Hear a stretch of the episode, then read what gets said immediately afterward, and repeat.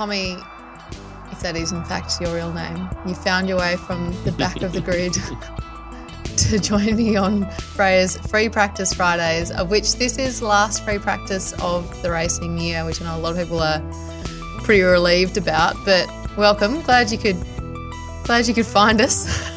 I'm, I'm glad to be back. Uh, it's yeah, it's been a long time waiting. I'm just saving myself for the last one. Clearly, I just wanted to be the one that would send us off into the into the summer. Is that right?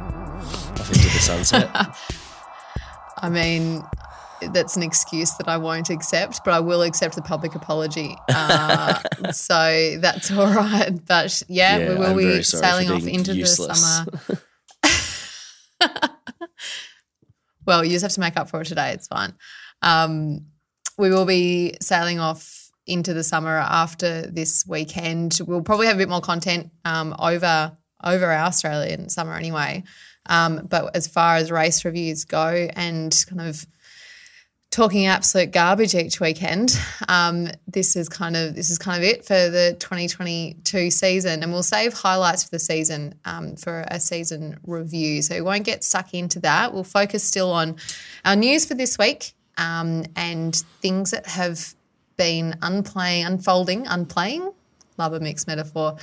Um, I'm playing. over the last week. Turns out there's someone on the in the list. I'm adding that one. it's definitely on the list. Oh, there's so many. Um, but it turns out that there's someone in the Haas garage who doesn't hate Freya and decided to make a decision before I actually pressed record for once, um, which is that we've got Hulken back. Just add it to the worst kept secrets in the Formula One paddock. What do you reckon, Tommy? Yeah, it's it's been known pretty much, hasn't it? Um, I think it ended up being Mick that probably said it a bit earlier than Haas would have liked in the end. Um, but I think it's good. We we probably all agree that Hulk still had a lot of racing left in him.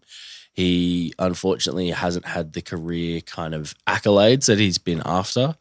He's a very consistent driver that we've enjoyed watching, but he's never had those, I don't know, silverware moments where he's been able to take home something from a podium. And I think he still has unfinished business. So he drove really well at the start of the year with no practice. So it'd be interesting to see what he's like if he's got a full preseason under his belt and he's back to full like fighting racing form. Um, but yeah, very interesting to see two kind of older drivers back at the Haas team, like two of the more veteran drivers, not some some babies which we've been used to seeing for the last two three years at at Haas. Yeah, and that's obviously kind of that big change that um, Steiner's after. Really, he's kind of said, you know, we're we're done with rookies, and as much as Hulk hasn't had a seat full time um, since he left Renault in 2019, he, as you said, has over that over his racing years kind of been known as that consistent, reliable, kind of safe pair of hands for the most part. And I think yeah, they'll be hoping a less crashy pair of hands um, in, compar- in comparison to Mick. But it's an interesting one. Like, it's pretty mixed reactions. I think I don't think necessarily anybody's kind of upset to see Hulkenberg back on the grid. Um, they kind of, as as you've said, to say, you know, he's a he's a reliable driver. We felt like there was more racing left in him. Um, it's been good to have around the paddock. All of those those things.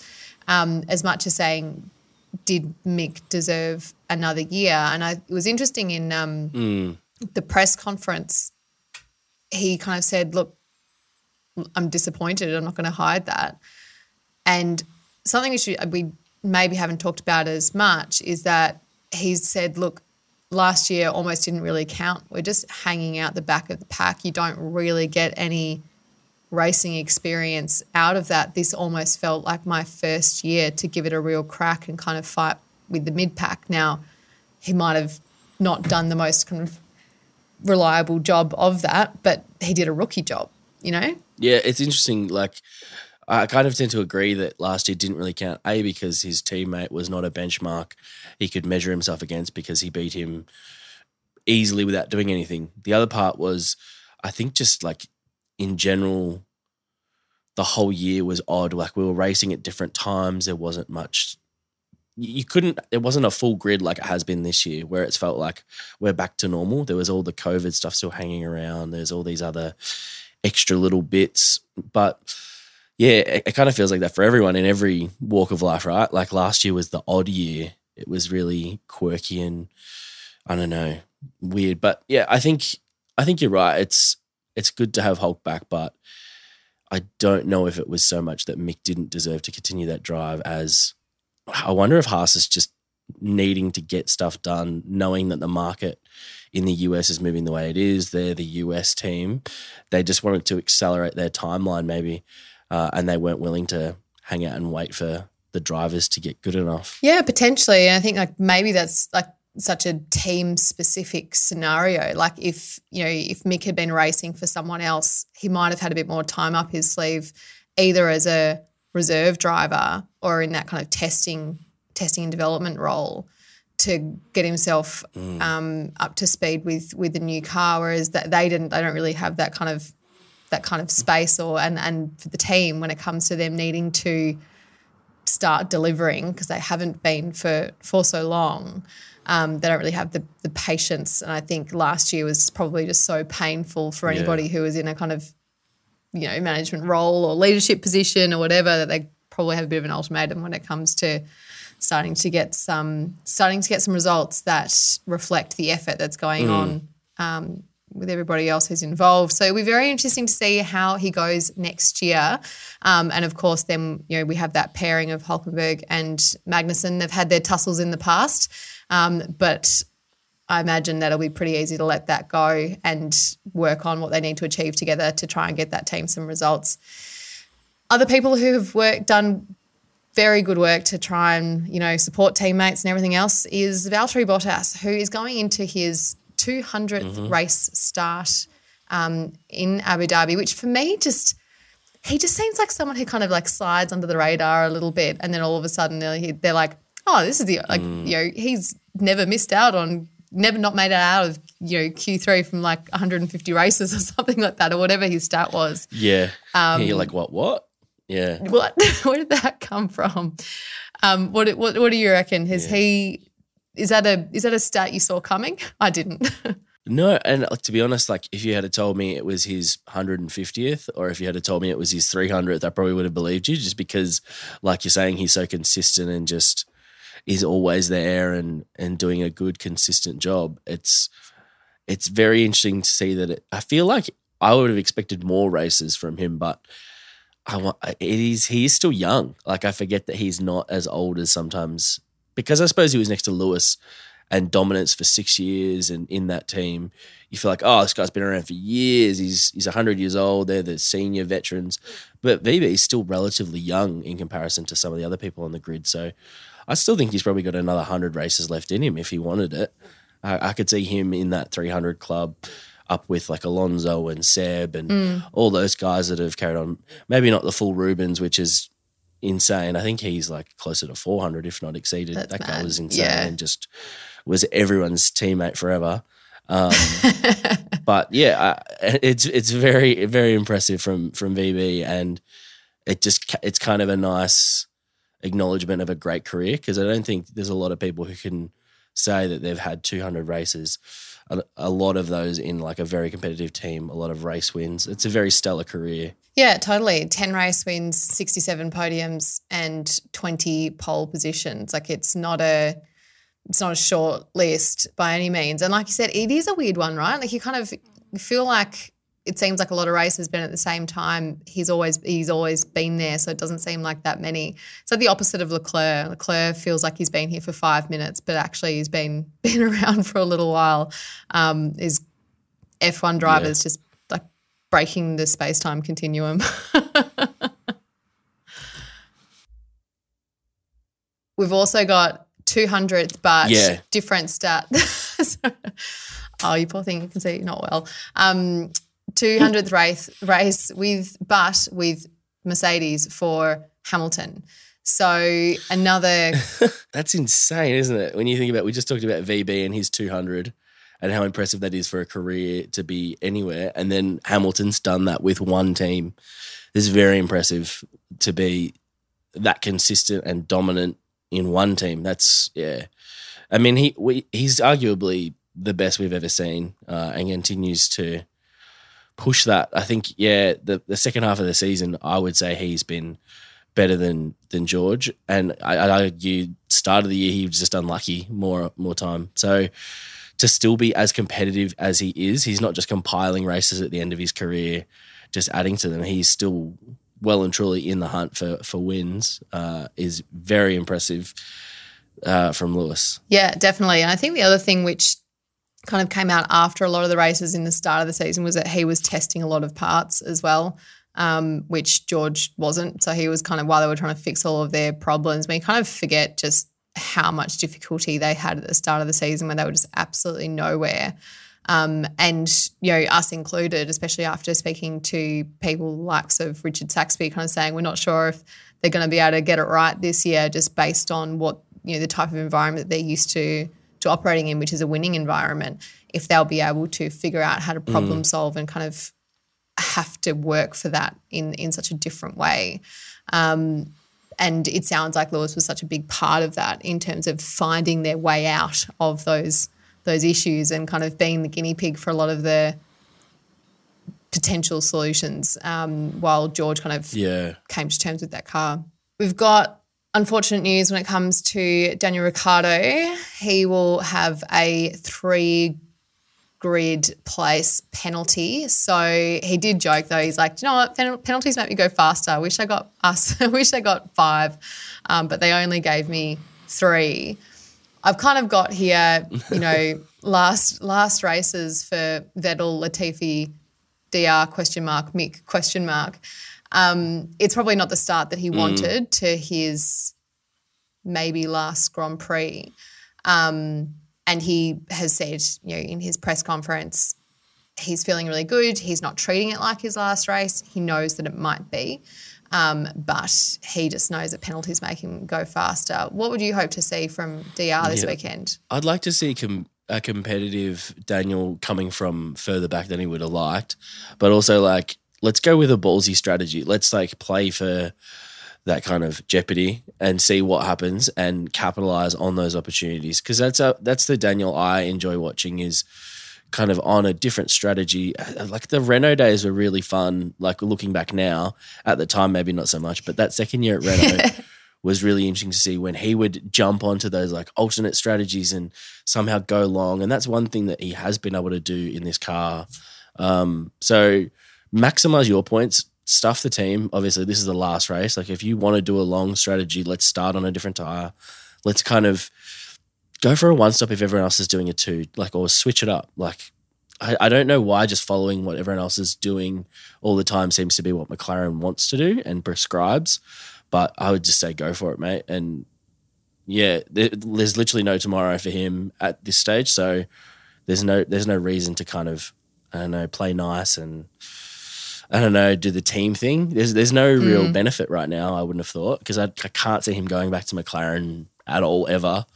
So I don't you don't want to burn the bridges as such, but like you can kind of leave having crashed it out, maybe going for a move, or I don't know if he hit Lando, say going for a really competitive move. I don't think that's the worst thing. Not at all, but you heard it here first. And DR, if you're listening, Tommy T's advice: go for it, mate. I think it's that's pretty solid. There's some pretty solid recommendations. I think there's um just from a kind of a mentality perspective, this is an, an interesting one because I saw a couple of comments floating around of people kind of saying like, "Oh, I don't like how much he has accepted that this could be his last race in in Formula One. He seems too content with the fact that this could all be over." And what is interesting about that, and the person who is very um, well practiced in this and really interesting to listen to, um, just to spruik Australian sport a little bit more, is Ash Barty's coach, um, a mindset coach. And it was really interesting because he was talking about um, her approach going into her last um, Grand Slam. And there's a lot of work that we would do around kind of visualization and that type of thing. And there is a lot of power in acceptance. And it doesn't mean that you've accepted that you're going to lose, it's accepted that you might. You also accept at the same time that you might win or that it might be over, or that it might not be.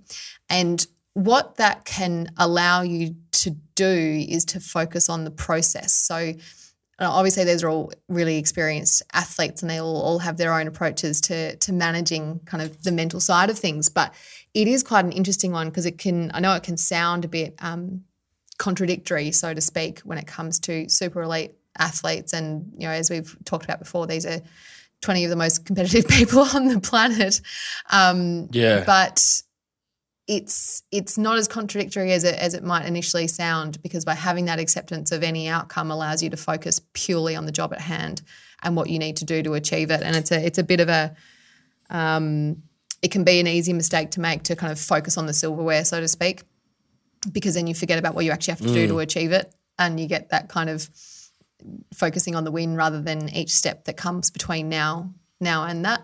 Um, I know it's a bit different because he's not necessarily going in to try and win this weekend as much as just have a really great last last race. But I think that type of acceptance will also allow him to get everything out of it. Um, you know, he's not going to not put his best foot forward. He's not going to not try stuff. I don't think. But at the same time, having that acceptance will probably just allow him to take it all in as well. But but I'm completely with you in terms of saying, you know, just go for it. Don't take the easy way out or mm-hmm. do be the nice guy just because it's it's your last race. Like Yeah. why? we'll see how he goes this weekend and if that penalty does, in fact, give him the fire that he says that it will. Um, as I mentioned, we've got some some last races and some last races question mark. Um, so DR and Mick obviously falling into the question mark, not so much because it's not. I mean, we know they're not racing next year, but we they're not um, leaving the sport with any type of finality. Um, the person who I imagine would be because they haven't been the reliable set of hands that might be invited back would be Latifi. We've talked a bit about him um, my last podcast and you guys um, after after Brazil as well, and it was interesting listening to him in the the press conference today actually because he's not dissimilar to some of the interview stuff that he's done. He kind of said, you know, I value the experience that I've had so much. I'm living the dream that a lot of people will have had, and I'm just kind of sad that it hasn't been more successful. Um, but you know, last weekend he's been here before, and hopefully it's a little bit less memorable, maybe. Yeah, exactly. I mean, his name was like the third most mentioned, I reckon, after last last year's finale, wasn't it? He was the cause of all of the havoc.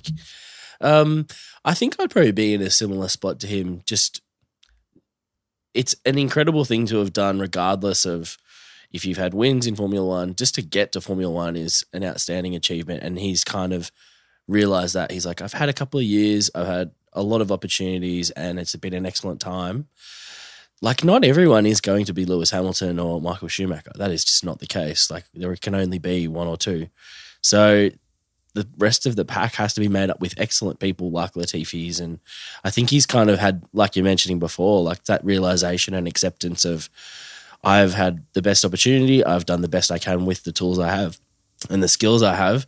Uh, and I'm just going to enjoy the last little moment of it. And then I'm going to move on and go into another part of motorsport or continue a career somewhere else and like look at it fondly rather than with this disdain or like I suppose frustration of not being given the opportunity or oh if something else just went right it was going to be all mine and I don't think he's that mindset I think he's quite accepting of I'm as talented as I am and I've maximized what I can uh, and my opportunities so I, I'm I really like Nick Latifi I think he's a great personality and I wish him all the best in whatever he does because he just seems like the kind of person you'd want to have a beer with and I spend time with because he seems genuine and kind of honest in that respect. Mm. So best of luck to Nick if if this is the last If you're listening. F1 career, uh, and hopefully we see him.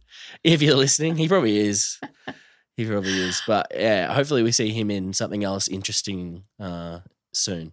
Well, I think it's an opportunity for as much as obviously he would want to be in Formula One, just because I think you know obviously it is the the pinnacle of, of motorsport and competition in this kind of you know sport.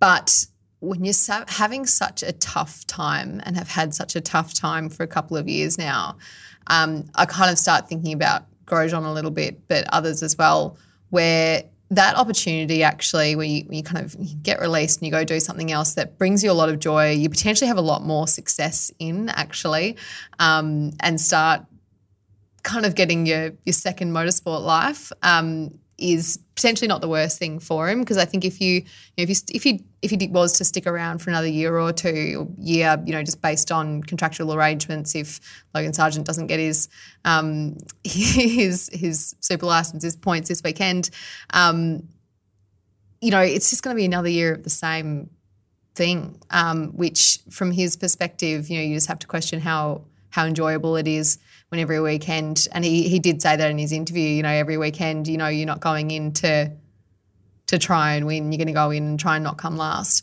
which is is not what they're they're going to want to be there to do. So hopefully he finds something else to go and hopefully have a bit more success in and get his second motorsport wind life, however you want to think about it. Um, Mick is a question mark. We've kind of talked a little bit about about Mick in the context of Hulk coming back.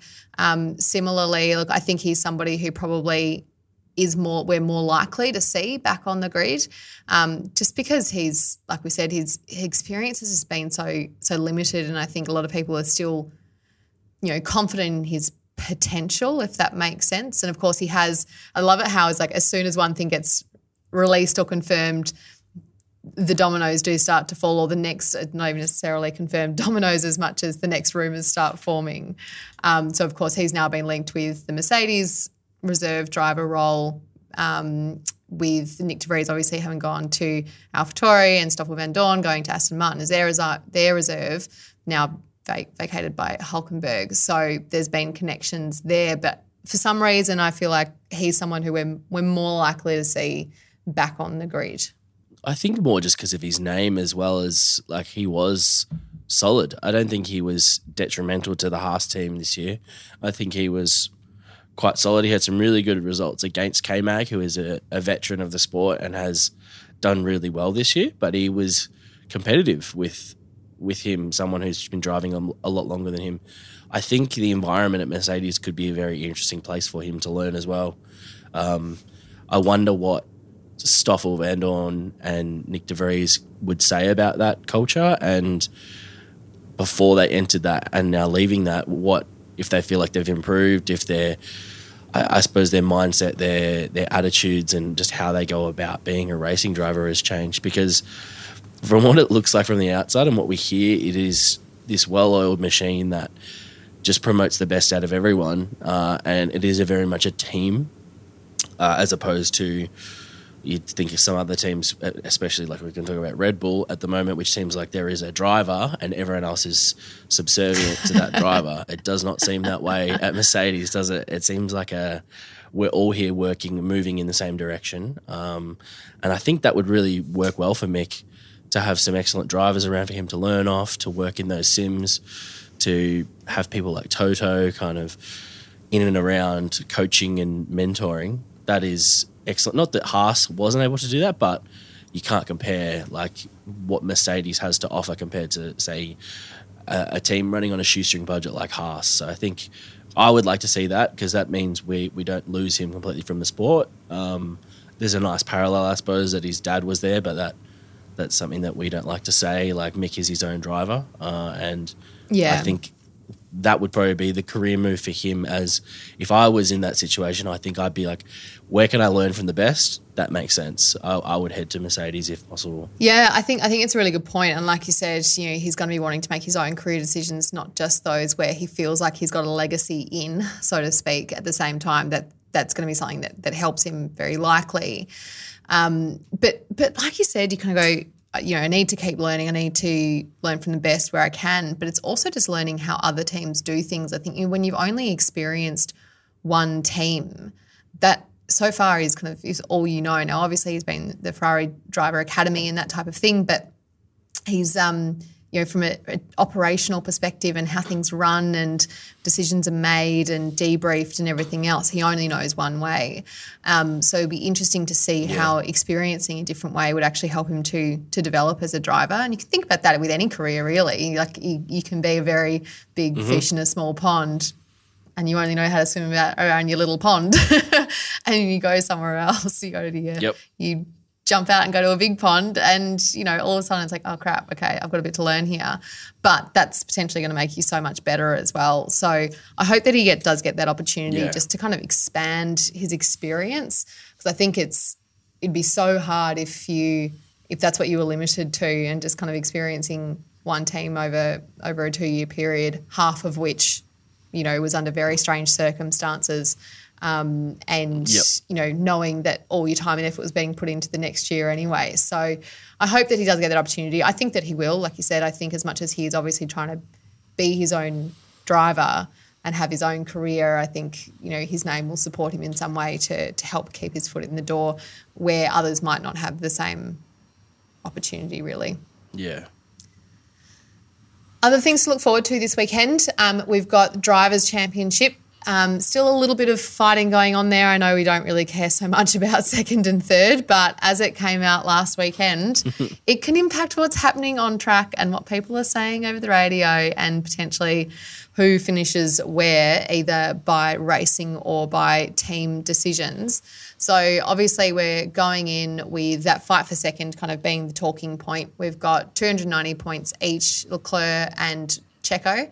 Leclerc's ahead kind of based on wins um, as opposed to, to points, which basically means that whoever finishes ahead, as long as it's inside the top 10, will secure the 2nd place. Does anyone care, Tommy?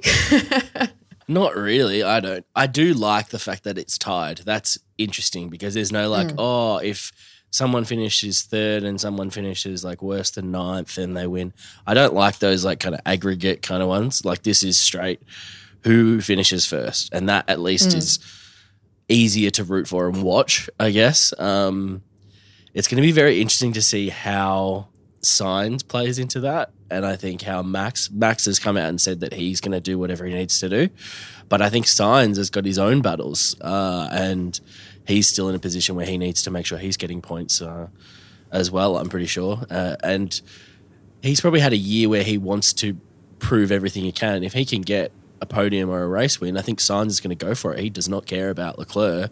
He that is his direct competitor, uh, and I, I think he's probably been a bit hard done by with the amount of DNFs he's had, the the unlucky situations. People seem to view Leclerc as this clear number one in that team.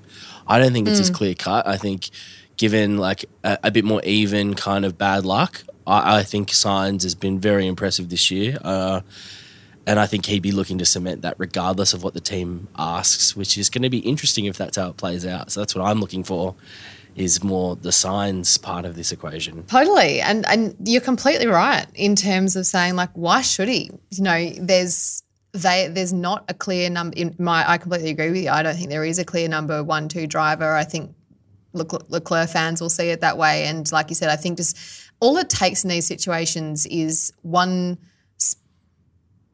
relatively well-known kind of whether it's a commentator or whoever else to say, oh, he's a future world champion. And then all of a sudden it's like, oh, yep, they're Ferrari number one driver. They're kind of that type Yeah. of statement or kind of backing gets so much momentum with how people um, you know, see these teams and, and their drivers and that type of thing. And I completely agree. I don't think there is a clear cut.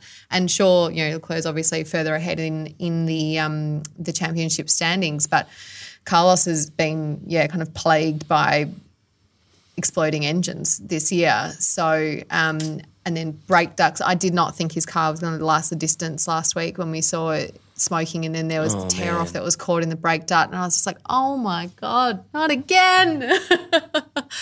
but Yeah. you're completely right. He could totally play into that. What what what goes on there? Yeah, I th- it's been what was it, six engines and like eight different exhausts. Like that is unheard of. That's that's a lot of penalties to start with that he's had to take because of that.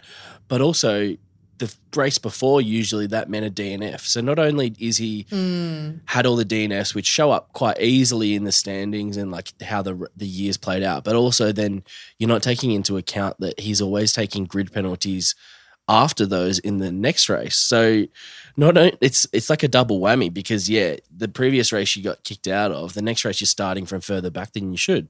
So considering all of that, I think he's had quite an incredible season. And when he's had his machinery work, he's been excellent. And I, I'd really like to see him get a clean run. We used to say this about uh, Valtteri at Mercedes, mm. it seemed to be always he would have the bad luck. And it was like, imagine if he just had a, a clean run at a year, could he take it to Lewis?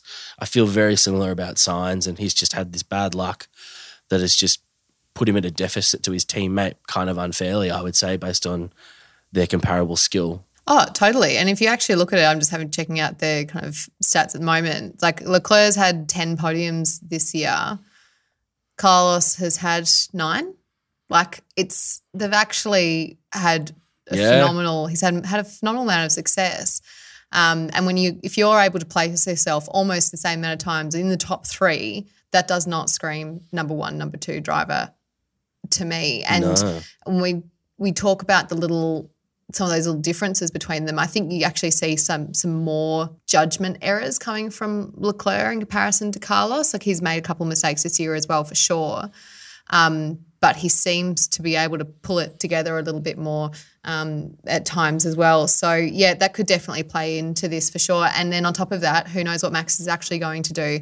I think when you see someone say, say, say, saying only you know four days after the incident saying oh yeah he's got my full support when four days ago you said don't ask me to do this again i'm not sure i believe that Don't know. Mm.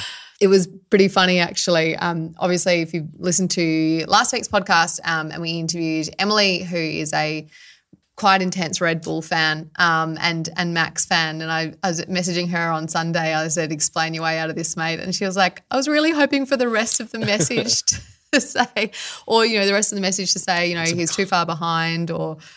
whatever else. And not only that, to have completely jinxed Red Bull um, for for that weekend, I think was feeling pretty bad, as though there was actually any relationship between her predictions and the outcome.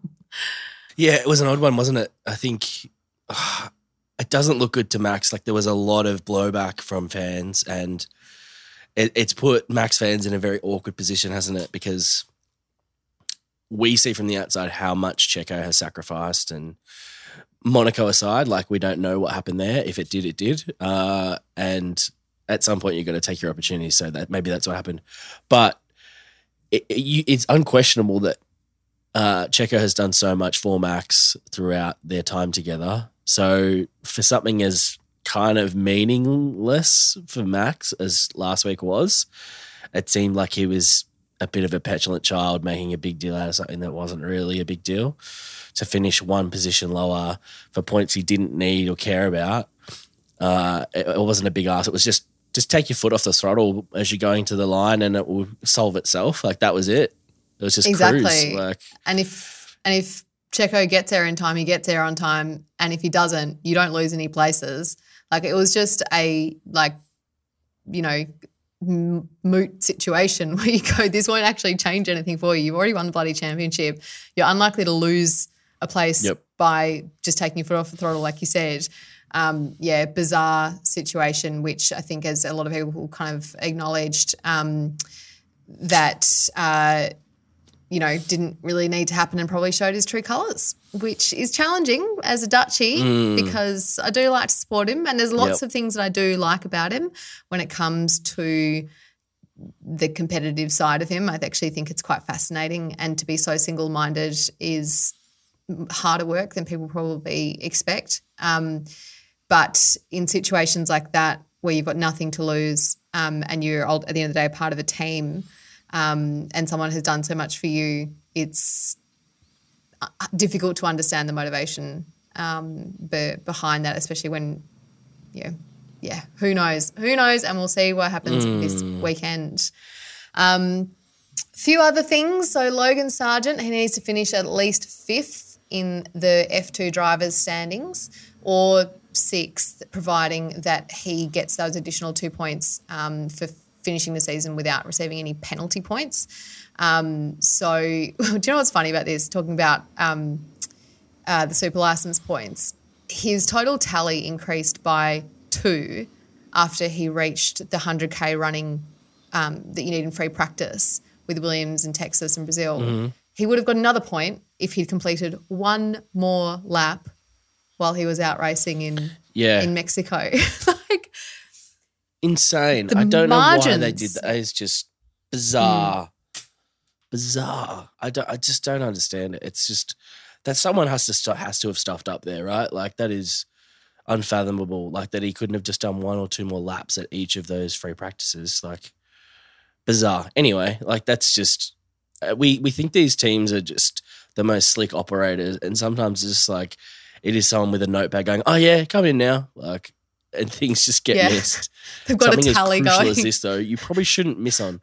Yeah, the abacus just One. counting, Yes. just counting laps.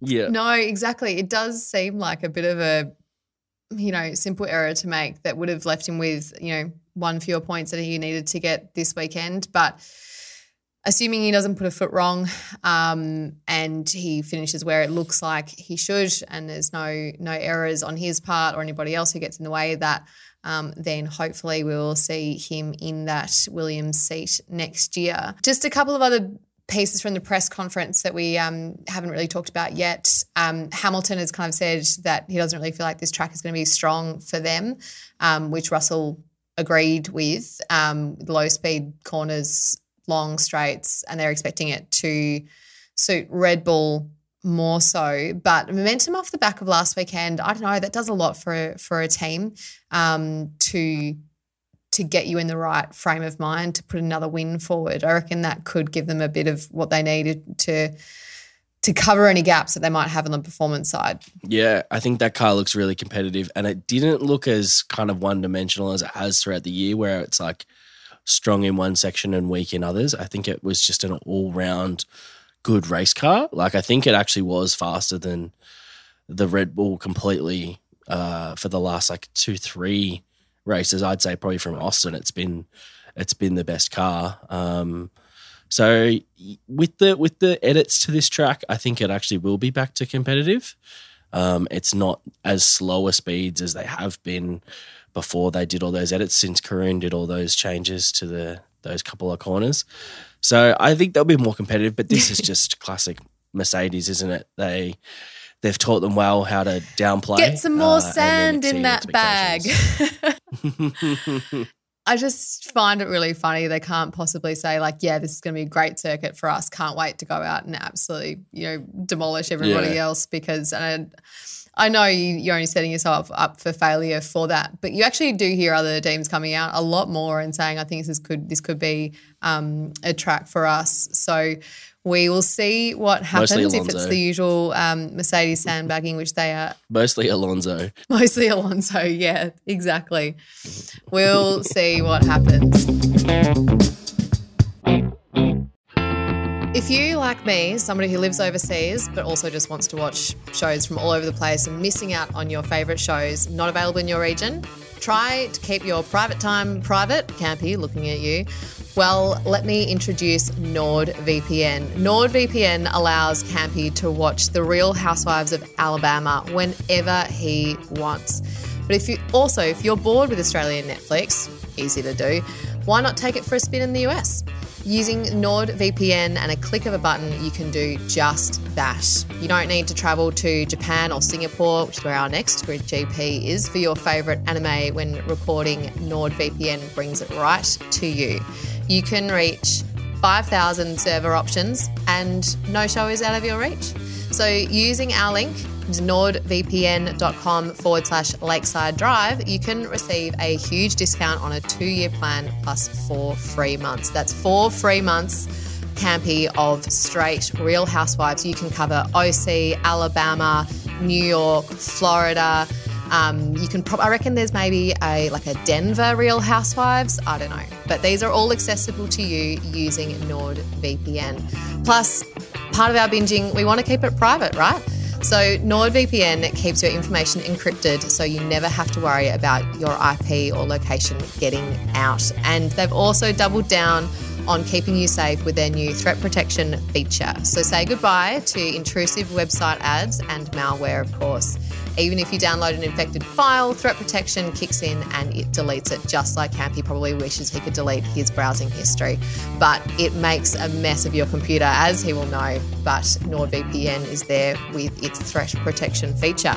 And all of this is risk free. Don't forget that there is literally no risk to you with their 30 day money back guarantee. So give it a try, and if you like it, that's awesome. If you don't, they'll issue a refund and you can pretend the entire situation never even happened.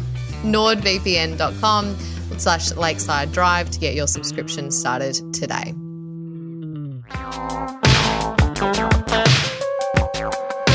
Alrighty, so instead of going into a profile this week as we traditionally would um, on Freya's free practice Fridays. Um, we are instead going to do a not a total deep dive because I think we're all pretty familiar with his career, but just share some moments and highlights when it comes to Sebastian Vettel. So obviously haven't talked so much about him on the podcast so far because we really wanted to talk about him in a bit more depth um, for for our profile of the week, so to speak. So when it comes to Sebastian Vettel, he has said people can remember how many races and championships I've won, but I'd rather be remembered that is, I'm going to get this wrong. People can remember that I've how many races and championships I've won, but I'd rather be remembered as kind, attentive, and just me. So naturally, we're going to go through all of the numbers, which is four-time world champion, 299th Grand Prix this weekend. I think he should come back for one next year just to turn that into 300. Um, he used to be public enemy number one in Australia. He was also the youngest world champion. He's had 53 wins, 57 poles, 122 podiums. Now reformed, good guy, Uncle Seb. He has the third highest raced victories and podiums. He has one Instagram account, 2.3 million followers, and is following zero other people. Amazing. It's what a career, Tommy T. And he was so funny in the press conference today um, when asked, you know, how does it feel to be retiring? He said, Well, I don't know yet. I'll ask Nando. He's done it before.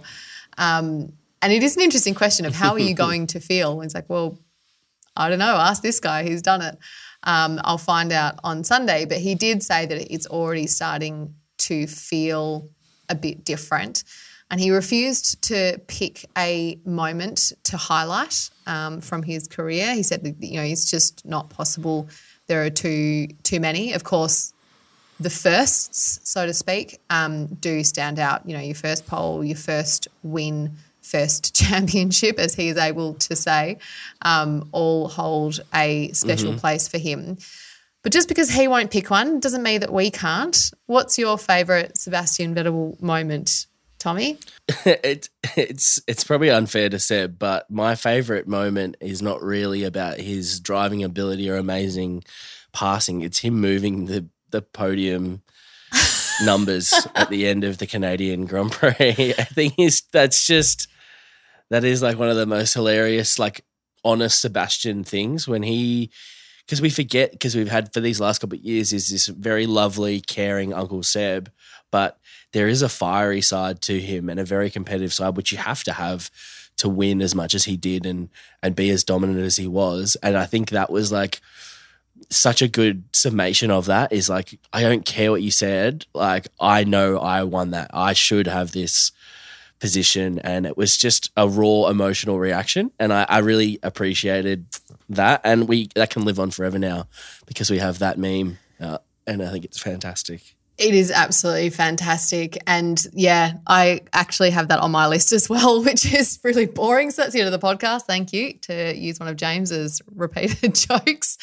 Um, but one of the other things that I had noted down as a favorite moment from him was actually also not um, a racing moment or anything that was on track, but it was like way back when he was in um, Red Bull when we were- had- they had one of those press, press conferences and he got that really long-winded question about turn back 30 years and we were asked if a monkey could drive a Formula One car. Well, now it's like, and it went on, the Yeah. question went on for like an hour and there's five of them all looking at each other. And Seb just goes, Can you repeat the question?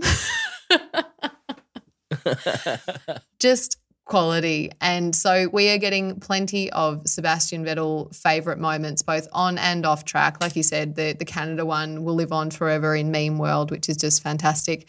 But while it doesn't, um, for many of us, seem like that long ago that we were watching him battle away um, in Australia with Mark Webber, for example, for Sebastian, he's been karting since he was three. He started racing at eight. Um, he joined the junior Red Bull team, uh, Red Bull junior team, sorry, in 1998. You know, this is going back. I was only seven at that time. Um, so it's interesting for me with with watching Sebastian now and just over the last, you know, probably four or five years, thinking about where his career is intersected with my age, I sometimes just find a bit a bit amusing. Um, it's the same with with some of the other um, drivers, but um, when when you kind of think about where you slot into their career moments, I suppose. Um, but he was then promoted to open wheel racing in 2003. In 2005, um, he started racing in the Euro Formula 3, won Rookie Cup, and started testing for Williams and Sauber um, Formula One teams. So, test driver for BMW Sauber in 2006, runner up in Euro F3 in the same year. He nearly lost a finger from flying debris at Spa, which could have very much changed his career trajectory. Um, but at that point was called up to the BMW Sauber F1 team. And he became the youngest driver to score a point. So he got very good at um, setting records pretty early in his career. Um, and Yeah. Then got released early to go to Toro Rosso in 2007, 2008. Again, became the youngest pole sitter um, and also youngest driver to win a Grand Prix at 21 years of age and 74 days. What were you doing when you were 21 years old with 74 days to keep, Tommy?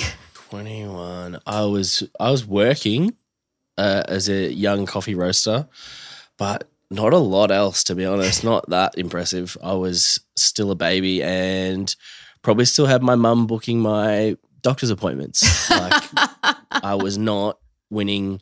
I was not winning Grand Prix. Is that's for sure. That is a very good point. I'm trying to think about what I was doing at 21, and I would have been in the second year uni, I think, maybe first year uni. I'm not sure. Um, but yep, it was definitely still my parents' health insurance, so working as well, but not not becoming the world's youngest Formula One driver to win a race. That is for sure. And again, we just go back with these drivers as well as um, all the other individuals and roles that are involved in Formula One and the fact that they've been working at these things since they were literally kids, um, which is just really, I think, important to remember as we celebrate these careers. Um, so after Toro Rosso, then naturally made that that progression into Red Bull in 2009, replacing DC. So that's when the winning started, as did the crashing, mostly with Mark Webber, and he became enemy of the state. He also got four world championships at the time. Yeah. What's it been like for you, Tommy, to change your view on Sebastian Vettel as somebody who would have Australia would have supported, you know, Australian Formula One drivers, and to see the shift? What's it been like for you to see mm-hmm. his career during that time, but now you know, obviously changed since then? Oh, he was like Se- young Seb was worse than like young Max, and Max at his worst. I would say he was this very abrasive, like young personality. Ha- like I remember interviews and seeing things about Seb when he was that age and winning, and he was like, he was so hard to like, and he he just came across as this. I suppose like sport brat that had had everything and got to this position and didn't really care about anyone else other than winning and himself. The the most drastic transition to what he is now, I think time has helped definitely. The fact that Mark Webber is no longer racing, uh, and we've had, uh, I suppose, like I wonder if the rest of his career after those four world championships was just humbling, and maybe he's been reflective over those years, looking back at how good he had things, how good the team was, how good the car was, how good his teammate was, all of those things because like he hasn't had any of that since. Uh, everywhere he's gone has been met with like failure and frustration, I would say. So I think maybe he was like, oh, I did have it really good when I was that young. And maybe he was just too young to appreciate it, is the main thing, I think. Like, he was so young to be in that position with the best car, with the best talent at the time to win those championships. He just didn't have the, I suppose, didn't have the maturity to appreciate it at the time. And I think now that he is grown and mature, he's looking back fondly and has kind of tried to, I suppose, pay back those things and and fix what he can uh, because the, the, it is the most drastic transition, isn't it? The this guy that was hated in in Australia yeah. and especially Melbourne uh, because he was the one taking out Mark Webber mm. to now being like I don't know anyone who doesn't like Seb Vettel unless they've stopped watching Formula One and just don't know because he is like one of the best custodians, the person you want kind of being the face of our sport. He is mm. exactly what you want as a representative of F1 uh, and and where it's going into the future, I think. Well, yeah, and absolutely. And I think what's an interesting point there that you make um, is around just that maturity side of things and, you know, just that ability and also space to be able to reflect on his career. Um, but he did actually make that point where um, after he he says that after he won his first world championship, he said I kind of felt this sudden release and sure that was a weight off my shoulders and a kind of a pressure that got taken off. It also just made me hungry for more, um, but in a different way, which I thought was quite an interesting way to to look at it. And it's interesting, I think, from a supporter's perspective, is watching somebody, and we, we see this with other athletes as well, and of course, other people in the public life, full stop. It's not just about um, sports people, it's about anybody who has the limelight of them. People who are in the spotlight from a young age, particularly in a competitive environment, and then holding on to those behaviors that they showed as a you know 20 year old 21 year old and then still treating them the same way when they're 31, 35. Um, whereas we, mm. as kind of spectators with him, have also had a responsibility to let him mature, if that makes sense. Um, so I think it's yep, it's very easy to say, no, he's just this overly competitive, angry, stubborn, um, you know, selfish kind of person but he's actually matured into something pretty incredible when it comes to his the care that he has for other people, which is the complete opposite for what what we seemed to see in those those early years. Yeah. Um, but that's on us as well in terms of going. You've got to let people grow up. You know, you've got to let them let them mature. Yep. Um, but like you said, those those early years, and then obviously going into to Ferrari, where it just, I can only imagine, just must have been the most frustrating time of his life when it came to things feeling so close and yet so far, particularly in 2017. Um, you know, having that championship just just slip away, mm-hmm. um, and for many potential, you know, it's never down to one race necessarily, except for last year. Um, not necessarily things that were in his control. Like he had massive reliability problems. Wouldn't be like you, Ferrari. Um, and you know, mm-hmm just watching this watching this championship slip away and like you said since then um, hasn't really had you know the, the same level of success, success not to say that that wasn't an, an incredible stint that he had um, he had with them and then of course going into to Aston Martin in 2021 and 2022. We've also heard a lot, as you can imagine, from other drivers during the last couple of weeks and since he announced his retirement, really, but in particular this weekend, Hamilton, when asked what it was like to to race and battle with Sebastian Vettel, basically said, "Look, he was a bit of a nuisance, really." Um, and then you have Sebastian kind of coming back saying, "Look, I think our relationship is better for our battles." And I'll and interestingly, immediately, as much as somebody who wouldn't go back and pick a career highlight or moment or favorite or anything like that, was immediately able to say, "Baku, I wish that didn't happen. I did the wrong thing, but our relationship has been stronger ever ever since.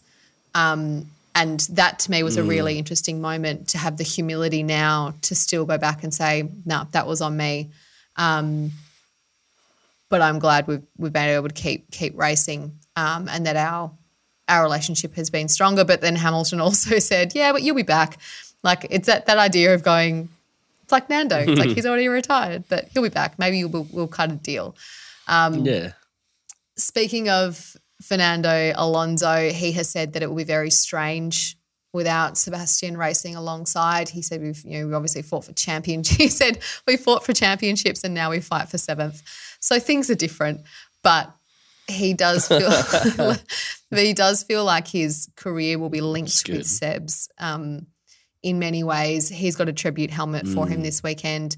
And it reminds me a lot of that kind of Rafa and Federer type relationship where their relationship, their their professional Yeah. relationships and careers are completely intertwined. You know, you won't hear about one without hearing about the other. Um, one of our favorite, obviously, drivers and his perspective with Dan- Daniel Ricciardo, and he reflected on not just the competitor but the person, and he kind of separated the two um, in terms of saying, look, the competitor, you can't help but respect the level of competition in him, really. He said, you know, 2013, he didn't just want to win, he wanted to mm. destroy everybody. and as somebody else who's really competitive, you know, you, you look up to that actually a lot. But interestingly, outside of that, he said, you know, but he can he can compa- compartmentalize. He can he can still come and see you off track and say, I hope you're all right. Um, and obviously, I think potentially as some of that competition pressure, if not the competitiveness, has been lifted, he's been able to perhaps let that other side shine a bit more as well. Um, Max obviously recalling Sebastian being there, waiting for him after his Silverstone crash um, and checking that he was all right. And even Leclerc saying, when I was back in Formula Two doing sim work, I got a letter from Seb um, saying, you know, I really appreciate how much work you're putting in. Um, and he said, you know, that that respect off track from him has never changed, regardless of on track issues. So, just a very interesting career when it comes to huge amounts of success, um, as as well as watching somebody to kind of grow and change and development develop, and in the eyes of others as well um, throughout his career. Yeah. I think it is sad because it's a nice energy to have on the grid as opposed to, I suppose, the more younger, hungrier drivers who are very much matter of fact. Like, I don't know.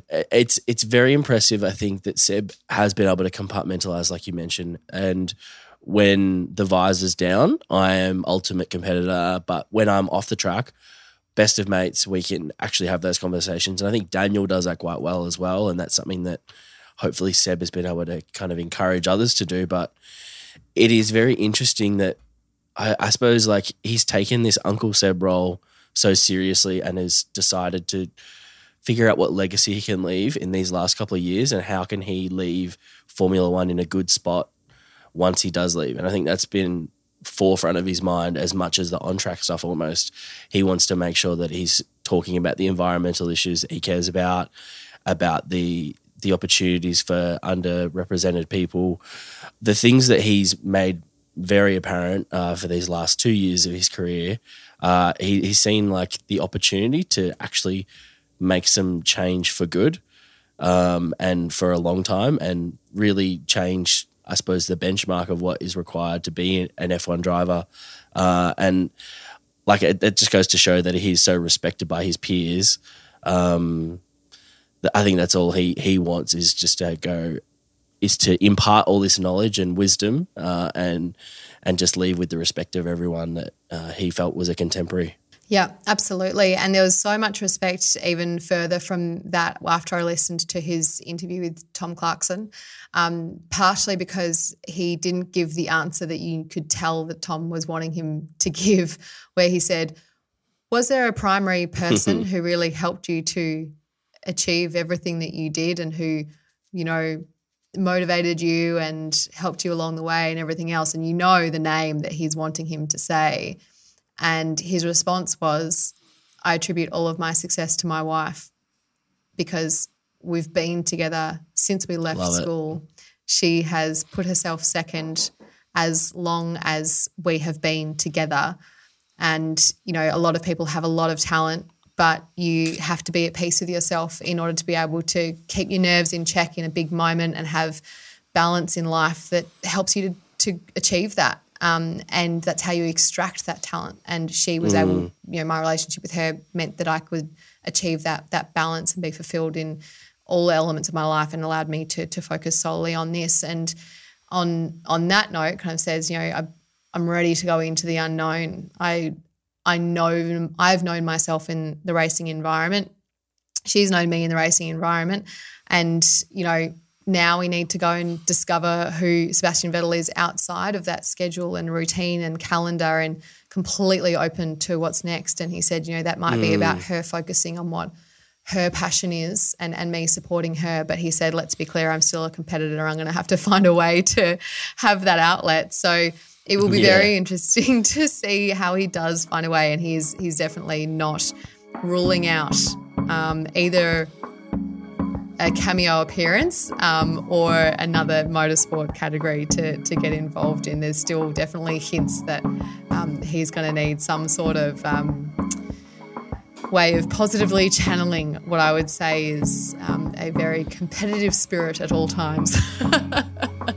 All right. Well, that's it for this week with Freya's Free Practice Fridays. Thanks for to- for joining me, Tommy T. Nice to see you again. I'd forgotten what you looked like. Yeah, nice to see you. I am alive. I, I just don't have WhatsApp. And on that, Who are you? I'm not an Who d- international superstar like yourself. I don't I don't have all fun international friends. You're my international friend, and I don't have WhatsApp unfortunately, so I probably should learn to use it. Uh, if I do have to talk to someone overseas, it's usually just on Facebook Messenger uh, because that's because it's available, And the 2003. young kids use that instead of texting, apparently. Yeah. I don't know. But no, I'm useless with WhatsApp. And everyone's like, Have you got WhatsApp? I was like, No. But I do, but I just Maybe that's a hint. So yes, I maybe you should use WhatsApp.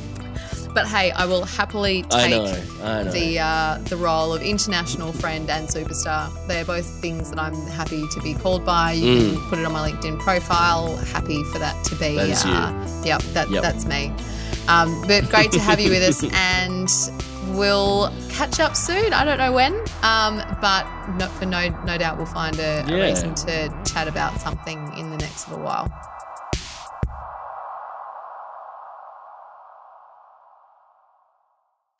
We've heard from Tommy T and what he has to say about. Sorry, Sorry. sorry, it's very. I tried to hit mute and I think I missed it. No, it's so good though, and it's staying in. Um, just for listeners, Tommy just did an epic sneeze, which required his entire arm to cover.